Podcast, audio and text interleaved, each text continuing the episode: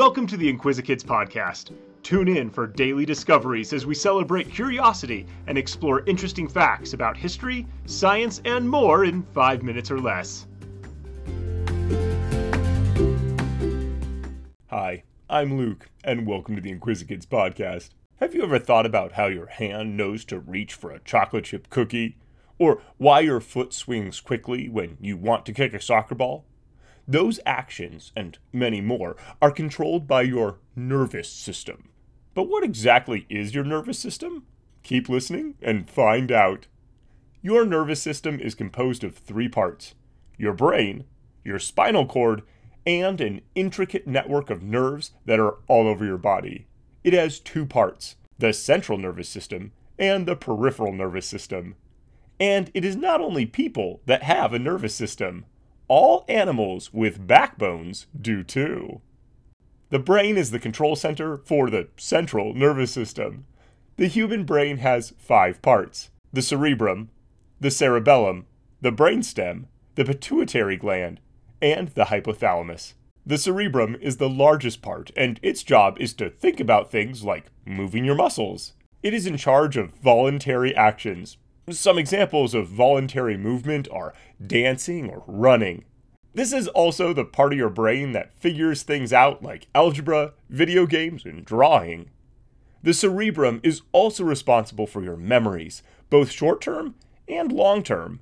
Your short term memory holds recent happenings, like what happened in the last chapter of your book. Your long term memory is what makes it possible for you to remember the trip you took to the amusement park last year.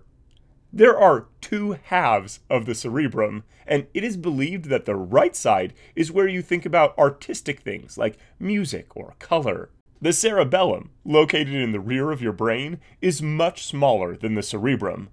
Balance and coordination are controlled by the cerebellum.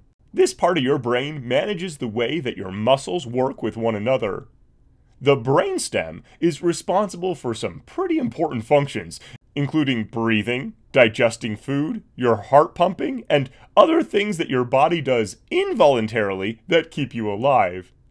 The brainstem is what connects your spinal cord to your brain. The tiny but vital pituitary gland controls your growth. And when I say tiny, I mean tiny like the size of a pea. The pituitary gland makes and releases a hormone that signals your body to get bigger. It is also where the hormones that cause you to go through puberty are made. Other functions are controlled by the pituitary gland, including your blood sugar levels and the water levels in your body. The final part of your brain is the hypothalamus. This is the part of the brain that tells your body to sweat when you get too warm, and it signals your teeth to chatter when your body temperature gets too low. Who knew there was so much going on inside your brain? But remember, that is just one part of your nervous system. Your spinal cord is a bundle of nerves that run down your back. Your spine is the protective armor for these nerves. The messages from your brain to other parts of your body run back and forth on this bundle of nerves. Special cells called neurons carry the impulses that contain the messages. These cells have a nucleus in the center and two long fibers that transfer the impulse from cell to cell. Neurons do not divide and make more neurons like other cells in your body do. If a neuron cell is only mildly damaged, it may be able to repair itself, but if the neuron suffers significant damage, it does not regrow. This is why an injury to the brain or spinal cord causes lifelong complications. Two different kinds of nerves make up your peripheral nervous system sensory nerves and motor nerves. The motor nerves carry messages from the brain to your muscles. The sensory nerves carry information from the sensory organs to the brain. These two types of nerves work together. For example, if you step on something sharp, a sensory nerve sends a message to your brain saying, Ouch!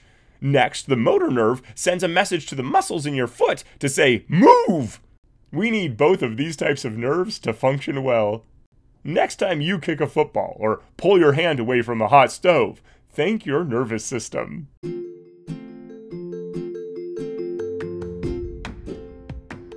Thanks for tuning in to the Inquisikids podcast. If you want to see the sources we used for this episode or send us some listener mail, you can find links in the episode description.